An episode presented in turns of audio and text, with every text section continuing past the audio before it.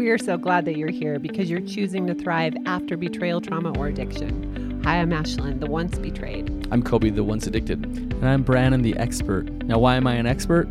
Because I've treated betrayal trauma and addiction for over a decade. I want to invite you guys over to our premium site where you get in depth content and access to us. We answer questions there for you, and you get interaction with like minded people. To find that site, go ahead and click details and scroll to the bottom. You'll see the link to our Patreon site. All right. So before we do our podcast, we're always talking. You know, we're we not we're not around each other for a week, and Brannon just told us a story that I think you guys need to hear.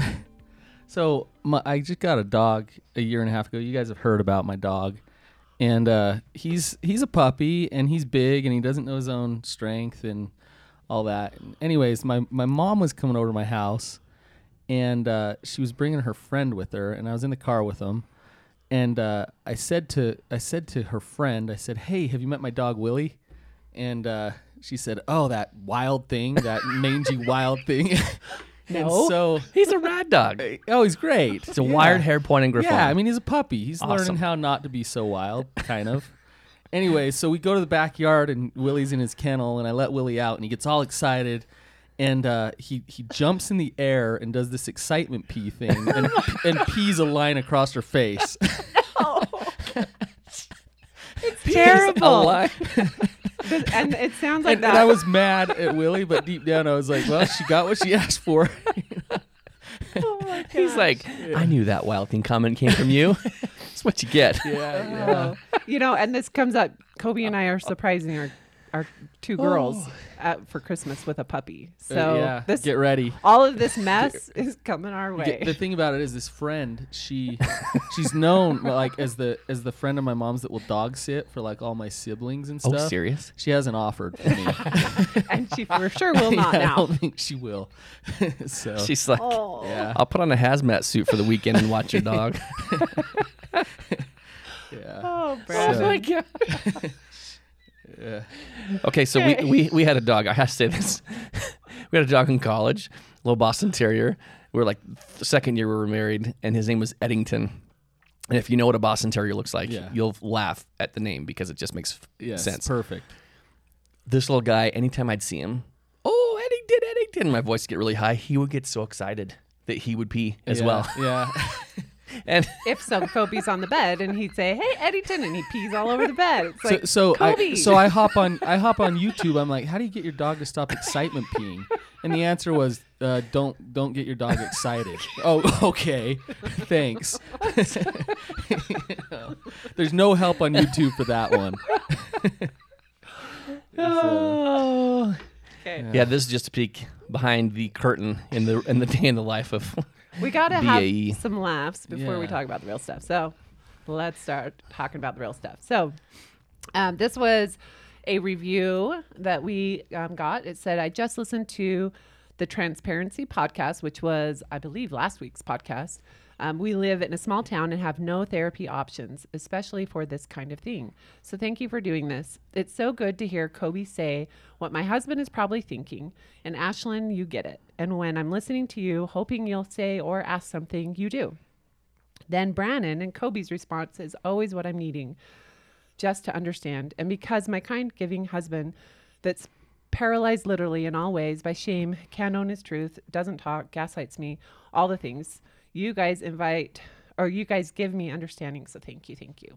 That's Awesome. rad. Yeah, Super nice. that's cool. And I, I like how she's mentioning our most recent podcast. So Yeah. Mm-hmm. she must be up to date on what we're doing. Totally.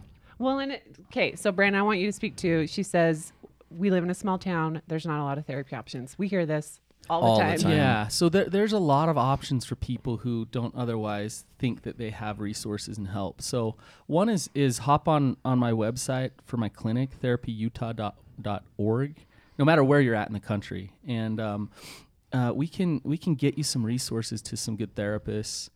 Um, you can call us 385 254 3522 um, and and get some resources. We can help you out. So uh, we'll do the best we can at least. And um, then there's also just you know we, we have patreon we have this podcast there's so much information there's community out there just online. And so to know that you're listening to our podcast is awesome. But also, I know we plug our Patreon a lot, but really there's a lot more information there. There's community there.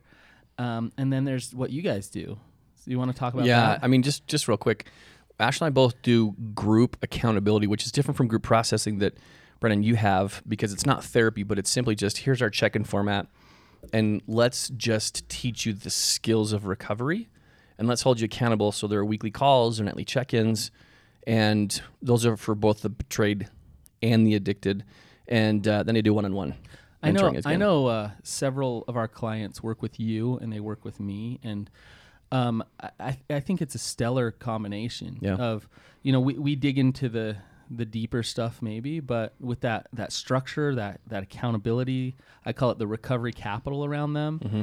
Um, along with the therapy work, it seems to really accelerate recovery. And and if you're you're out there in some small podunk town wherever, um, hit us up um, and and we can either help you or we can steer you in the right direction. Totally. So- That's really what this is about is making sure that you get the help that you need because we know Ashley and I know what it's like to be in that dark place. And and just to be super mind like I guess aware of this, we started specialized recovery f- in 2014 and there were far fewer resources by way of CSATs available then and even fewer back when you started, Brannon.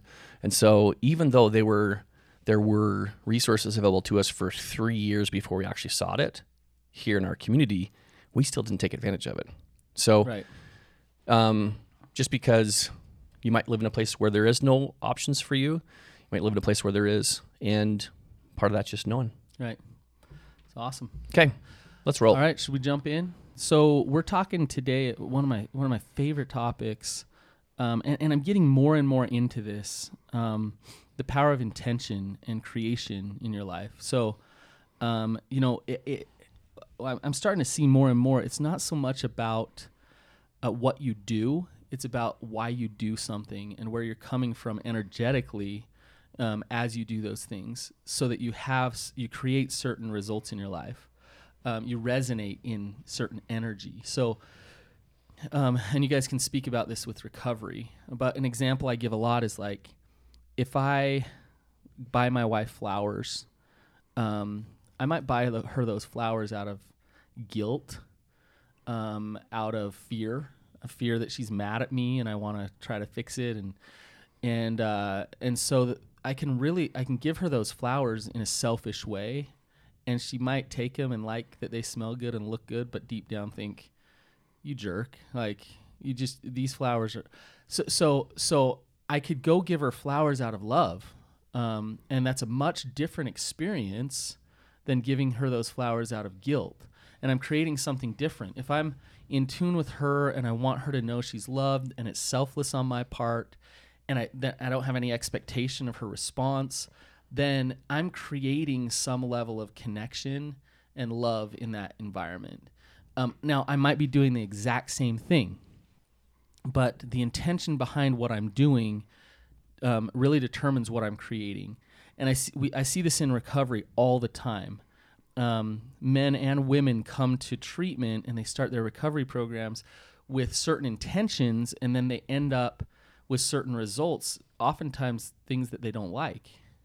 Right? So, um, do you guys want to speak to your experience with that? I'm I'm thinking of something very specific as far as like the doing, Oh, just in just in relationship to your example of giving flowers.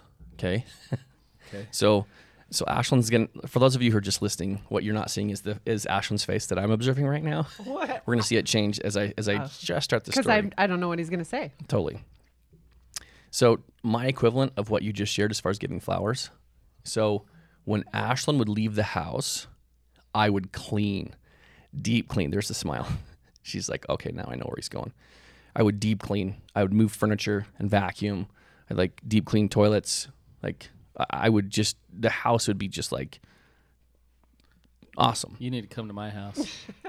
No, because I did that out of shame because while Ashlynn was gone and I would relapse, my intention was purely my, my intention was um, to clean purely out of shame. Right. Were you were you actually serving her and creating love Oh, and that, like that cleaning was all about me. cl- creating a beautiful place around you and beauty? No. It was all about me. It is my la- my um my love language, acts of service. However, it, I always knew like there's something behind this. That Yeah. that that toilet might be completely spotless and shiny and clean and the energy in there completely dirty and nasty and horrible. Yeah, yeah, Right. and and that's exactly how. The, the, and this is this is where I, my head was during all that is. She's gonna be so mad at me. I have to do something that's going to help alleviate the pain that I'm gonna feel. I didn't even actually think that, but I, that's really what it was. And um, gonna be mad if I do this. Maybe she'll be less mad. And so I just like clean in a, in a big way. So as we got into recovery, and I had moments of cleaning, not from a place of um, shame, not from a place of I've got to, I've got to do this out of penance for my mistake. Ashlynn would be like, "Wait, so you're deep cleaning? Are you What's okay?" up? Why? Right? Because it, for me, I I was used to that other intention. There's the betrayal trauma Yeah. coming up. Totally. That's what that is. Like w- uh, normally a clean house, awesome. Yeah. But with betrayal trauma there, not so awesome. Totally. Right. So that took that took a lot of mindfulness on my part to on both parts because I had to make sure I wasn't. But but I had ahead. Just in, in your trauma Yeah. mind, right? I Yeah. had uh. defined my cleaning the house from a place of shame Right. and from a place of relapse. So it took a lot of mindfulness, a lot of work Think, think of the to deni- redefine think that. of the denial there, just the, the the addict thinking there. I've relapsed. I betrayed you. I've hurt you. But if I clean the house, then it, it'll it'll ease the pain. You know, Yeah. it's it's it doesn't make much sense. But in your mind, it's like, well, It's better than nothing. yeah, yeah, And if you think about it from just a, a point of like allegory, like I mess up and then I clean to try Right. to clean up the mess. right. Hmm. Yeah. You know, okay, so can I bring up something that came up a few times this week with people asking questions? And I think it goes with this topic.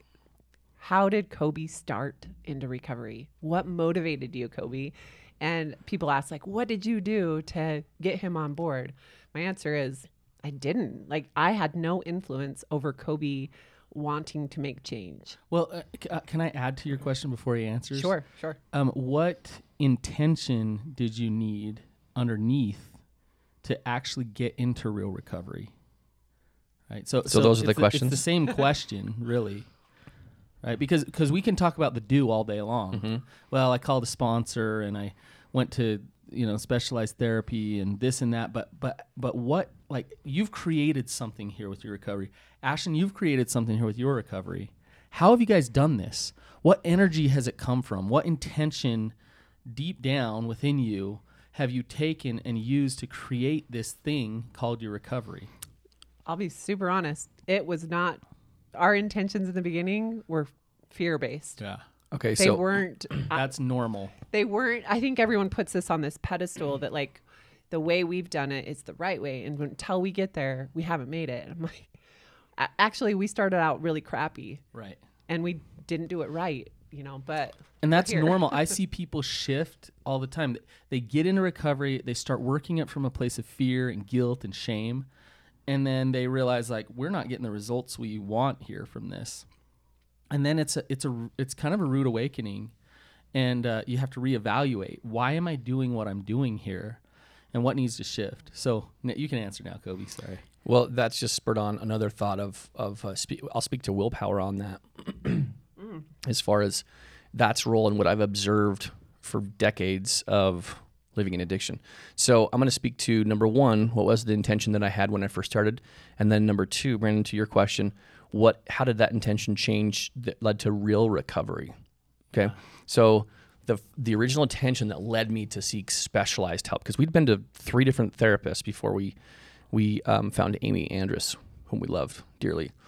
So my intention of going and getting specialized help was purely from a place of fear that I was going straight to hell because I had had a second affair. Period. End of story. Yeah. Fear.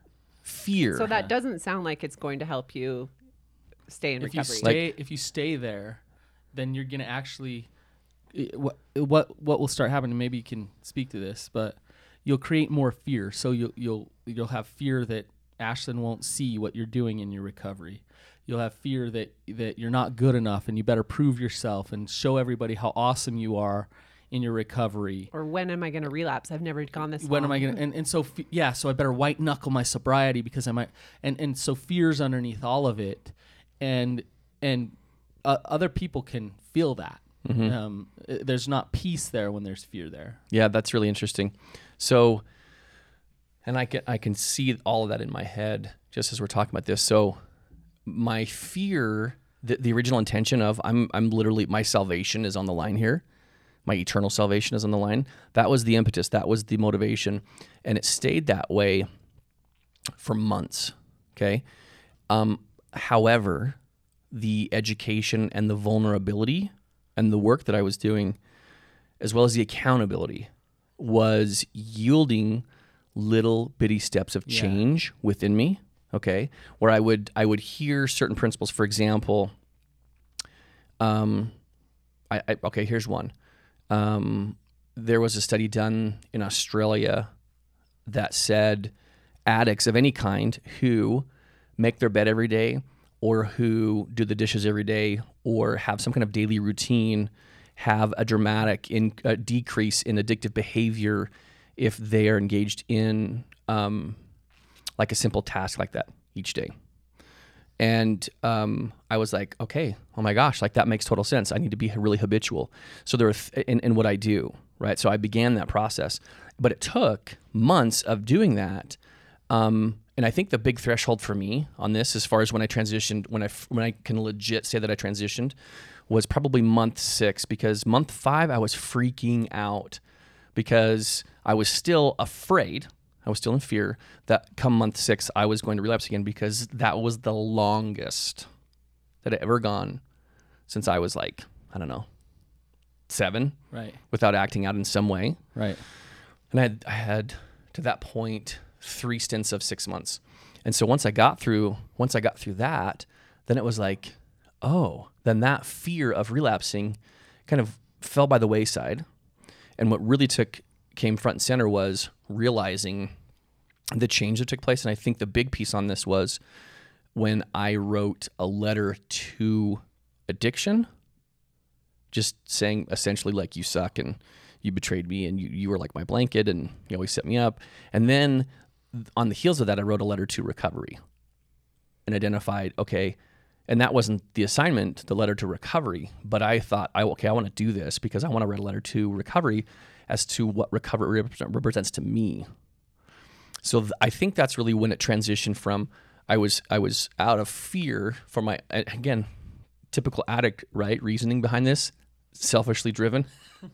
I, w- I was selfishly motivated because of me, and then that changed when I had spent enough time in healthy surroundings, getting educated, being vulnerable, and being accountable to learn the skills and the lifestyle that it takes to be in recovery. And that's when things changed. And it wasn't long after that I wrote that letter to recovery that I began sponsoring and mentoring guys that that the real deep seeds of recovery began to sprout where I loved showing up and going to therapy. I loved going to group. I loved the building that I was in. That's still the most um, Amy's office is like the most sacred place for me of all places on this earth because of the change that took place there. So that's that's how the intention kind of changed for me. But let me actually just say this. I told you about willpower very quickly willpower i've always said this from the beginning for me only only lasted so long for me meaning i could only white knuckle that's kind of like my uh, real life example of what it means to have willpower in recovery willpower only lasts so long and it's not meant to be the thing that that provides lasting recovery i'm a big believer that it's the skill set that needs to be the first line of defense in recovery to prevent um, relapse or to prevent falling off the wagon, if you will, in some way. And then, and then as you leverage your recovery skill set, then willpower becomes the second line of defense and the motivator to execute the skill set that you have, because willpower alone is not meant to get us into recovery. It's like we can't willpower ourselves into heaven. Into, in fact. a guy in one of my groups had hit a year's worth of sobriety um, this week, and he held up his chip in group because we do that on Zoom, and it's like a huge, huge deal. And this guy's changed internally, like inside, in a big way. But I was like, remember, Chris, you can you can have a chip for a year, you can have a five year chip, and you can still be a douche. So I said, that's not who you are because you've changed internally. So there are many skill sets that go into recovery and many measures of recovery. Right. Sobriety is just one of those. But um, intention is a huge, huge thing for me. What, what about for you, Ashlynn? How how is your how did your intention shift in your recovery? How did you create something different than just fear and control and You know, it's interesting because I had learned about betrayal trauma and addiction just months before we started, probably four or five months. So it was like, okay, let's like learn about this thing. But I didn't really do anything. And so Coby was actually the guy who called um, the place to go to therapy, Addo Recovery. And uh, I was kind of like, okay, I'll go to this intake with you, but I was really hoping that because I had shared that there was these things that he would go and do Right. it. So here he is going and doing it. Right. But he says you need to come with me. They want us to go together. We get there and we do this intake and all the while I'm thinking like this is great. They're, they're really going to help him, but I don't play a huge role in this. I don't have I don't have stuff. right? He, I'm awesome. He needs to get fixed. Once he gets fixed, we'll be better. Yes. Yeah, So, yeah, our marriage will change when he changes. yeah. And so when we go after this intake and they give us a plan, and here's Ashlynn, you're going to go into this group for women to learn, you know, betrayal stuff and about addiction, and then you're going to do this and this. I was like, wait, we're going to spend how much money for Right. me? Like Right. this is your crap. Right. So I started reluctantly and and fear that uh, that the marriage would end. And Right. that's the super honest part of it. It's just like I didn't want it to end. As much it's that love hate. I I hate who you are, but I also love Mm-hmm. You who want you, you, wanted out, but you really didn't Yes. want it to end. yes. Yeah. And you And- said that before you knew about the second affair. Yeah. So yeah, then six weeks into this recovery process, um, he told me about the second. But for me, I think it went on. I mean, I didn't like group that first month. It was super uncomfortable. I was not vulnerable, like even one percent vulnerable. Just Right. like I don't like being here. I didn't say anything. Um, I don't remember a lot of that. Amy, our therapist, will laugh because she's like, "You're like a different person. You would Right. show up and just be different, Right. right? And so I would say for me, it was probably around the same time that I had that shift too. And it's when we started a um, shame resiliency group and we focused on Brene Brown material and read a book. And I, it was all about my stuff. And I was like, wait, I didn't bring anything into our marriage except like awesomeness. Right. So why the heck are we starting to focus on my stuff? Right. And I remember we started doing like this bubble work where you would write all the things in your life that you think contribute to who you are today as an adult. Right. And it was like, oh, crap. Like I actually have stuff to work through. And it it does affect who I am today as an so, adult. but uh, what I'm hearing in terms of energy and intention. So at first it was kind of it was fear based, but it was also um, there's some kind of apathy there of like I'm not that into this. I'm, yes. And then all of a sudden it, it started to shift and it was getting replaced with some humility and some self-reflection For sure. yeah okay Yeah. And then it became, I started to enjoy going to group. I started to enjoy reading and listening to podcasts and see now now we're moving into acceptance and some some peace about what's going on And this is when Coby and I started talking Uh-huh. about stuff. Like we weren't really talking about recovery at that point, other than I don't like going or are you gonna go? And it was that kind of thing. Um, but then at this point, it was like, oh my gosh, listen to what we talked about today at group, and I this like self reflection, and we were starting to grow, Right. and it was it was very different um, than in the beginning. Right. So so the uh, a lot of people will listen to this and they'll think, okay, well, I want to do that, and um, I, I have good news. Is I I actually think that I know the process to shift your energy. Oh. Um, there's ways to do it. Um, well, I shouldn't say do it. Um, there's ways to create that, um, but I'm going to save that for the deep dive. The, the like the step by step guide to start to shift. Um, but one thing I will say here is uh, one one little clue I'll give here is it's not so much about what you what you should do different in order to change. Um, the first thing you need to do is is really recognize the in the intention that you have and the energy that you're putting out, so that then you can start to release it and let go of it and replace it with something different. Um, So some acceptance, yeah. So so if you if even if it's the bad. if you if you're re- working your recovery from a state of fear and shame, you need to stop and say, "Oh my gosh, like I realize that's where I, what wh- how I'm approaching this and this is what I'm creating. So I'm going to keep creating that." And and also, what is the fear about letting go of that because you're there for a reason. And so what do I need to let go of? And, and and practice some faith to say, okay, I'll step into something different here. Maybe maybe I'll show up in my recovery work from a place of willingness and acceptance and peace. Yikes, that's scary because I'm used to fear, which I feel like keeps me safe. And so I don't want to let go of that fear. Which sounds crazy, but it's still Yeah, right it sounds on. crazy, right? But it's it's about release, it's about surrender, it's about letting Mm-hmm. go first and foremost so that then you can resonate in, in a different level of energy in your recovery. The thought that comes to me about that particular point is that it is it was super important for you and I, Ashlynn, to sit in this unknown for a sustained period of time. And the unknown being specifically is when you said, I don't know if we're gonna stay together. yes. And This was six weeks into specialized. Yeah. Yeah. This was after the disclosure of the affair.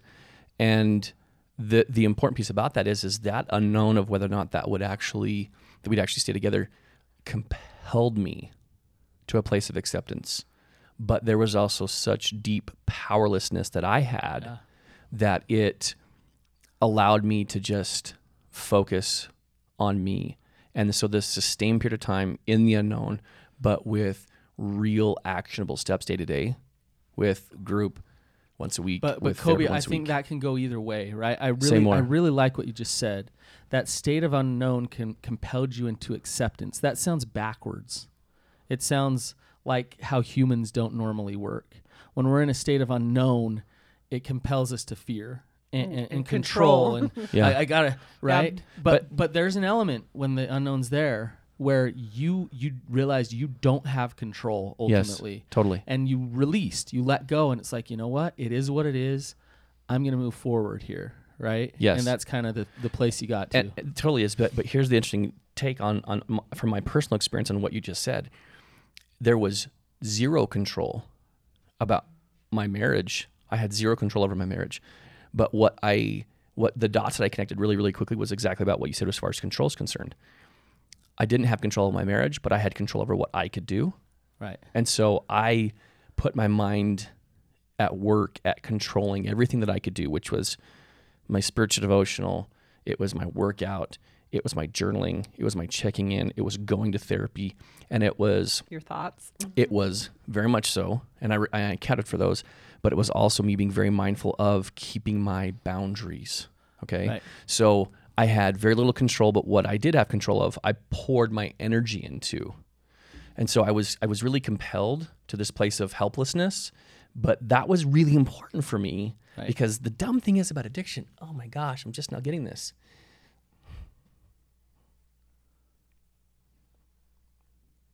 I was so scared of losing everything that I wanted to control everything else but me. Right.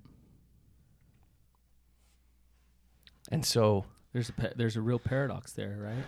there is. Like you, you want, and as you control everybody but you, you're actually creating losing everything. That's creating chaos. But but when you when you let go of trying to control everything around you and you focused on what was in your control, you you salvaged everything, Right. right? And that was a super important place for me to uh, to be in because that was really the first time in my life where I embraced personal responsibility and accountability, Yeah. and there was nothing else that anybody could do. And we alluded to this earlier today before we started the podcast, but I just it's important that that everybody knows that um, we all have angels who aid us, whether you believe in a higher power or not. My mom died four years before I started recovery, and my mom died of pneumonia and barbiturate abuse. And my brother-in-law, he passed, and he spent 18 months on heroin. He was clean for three years before he passed.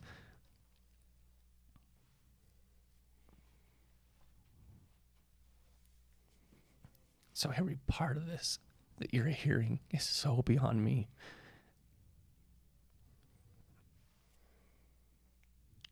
The change that I needed and wanted was so beyond me and what I could do. And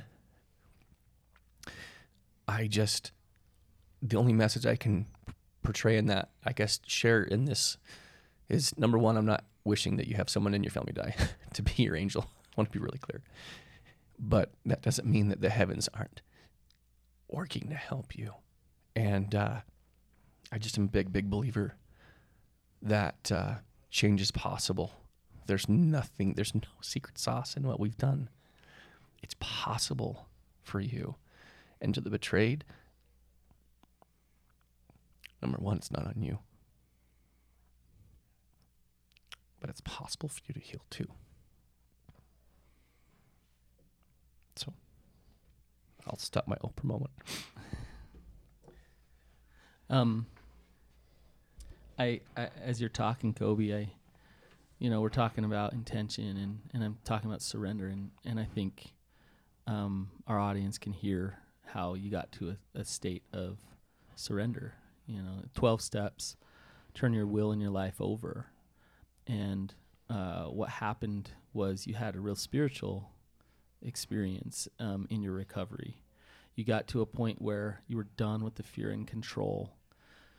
You let go and you let people guide you, and um, and that and that will change your energy, your intention behind your recovery. Um, step three is my favorite step of all, and I think it's it's so awesome because it gets you to that humble state of connection that's that's outside yourself, right? Yeah.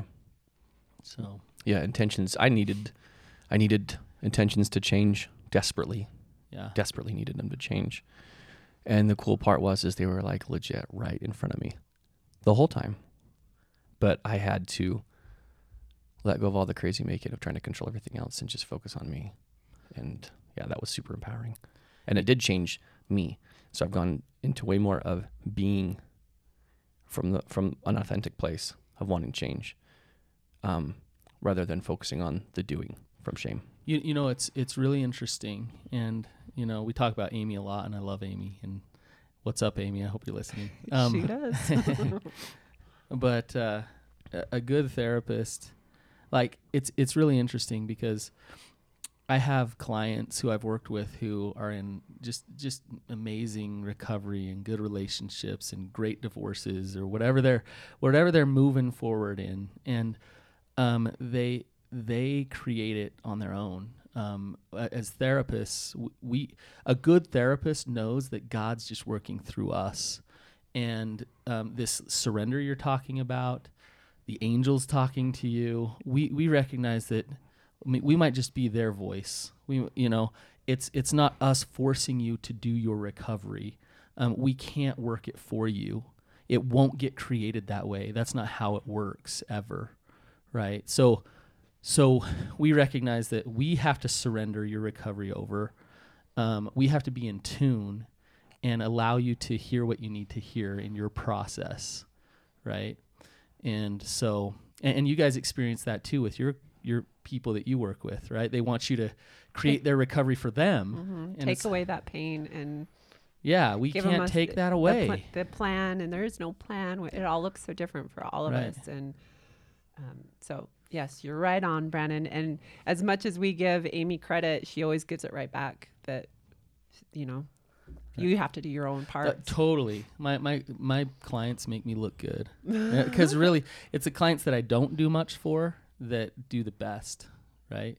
So, yeah, uh, one quick story, and this is one of my favorite stories, and a lot of people listening know who Patrick Carnes is, and he's um, he's the guy who developed the CSAT training and has done a ton of research. And as part of the training, he talks, and I'm, I might botch this just a little bit, but um, for like half a day, he shares his story.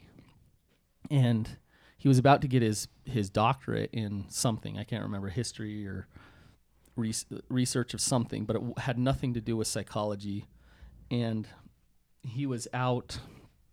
Um, he was an exhibitionist, so he was out flashing people, and he ended up in in the in the police station a couple times. He was married with a kid, and um, the first time I think he got off, and they were like, "Just don't do it again." Like, and then he ended up there again, and I think he got booked or something. And he just he was about finished with his doctorate, and he was sitting in that jailhouse or that police station, and just thought, "This is not my story." This is, and this was back in like the '60s. Um, this is not my story. This is not who I'm going to be. This is not my life. And so he took a complete turn in his life and he started the first uh, SA groups. He he he got a doctorate in research psychology and developed all the programming for the CSAT training and changed the world because he let go and he let God work through him. Um, and, and in that moment, I mean, he logically he probably should have just finished his doctorate in what he was doing, right? But he listened and he let go, and he's not only gotten in solid recovery himself for years and years and years, he's helped how I don't know how many people get into recovery. Yeah. I mean, honestly, that's like powerful to my heart, but I think it's helped the people who are listening, whether they realize who he is or not. Right. Because like you said, his his choice and intention to really make change affected us all. Yeah. Yeah. And he's done it. He's created that. It's awesome. And so, and you guys are creating that right now, and it's, and it's awesome. So, All right. Well, let's take it over to our deep dive over on Patreon 'Kay. and wrap this up. And, you know, we laughed and we cried this episode. And um, we're glad that you're here and that you accept us as we are. all right. Thanks, guys. We'll see you.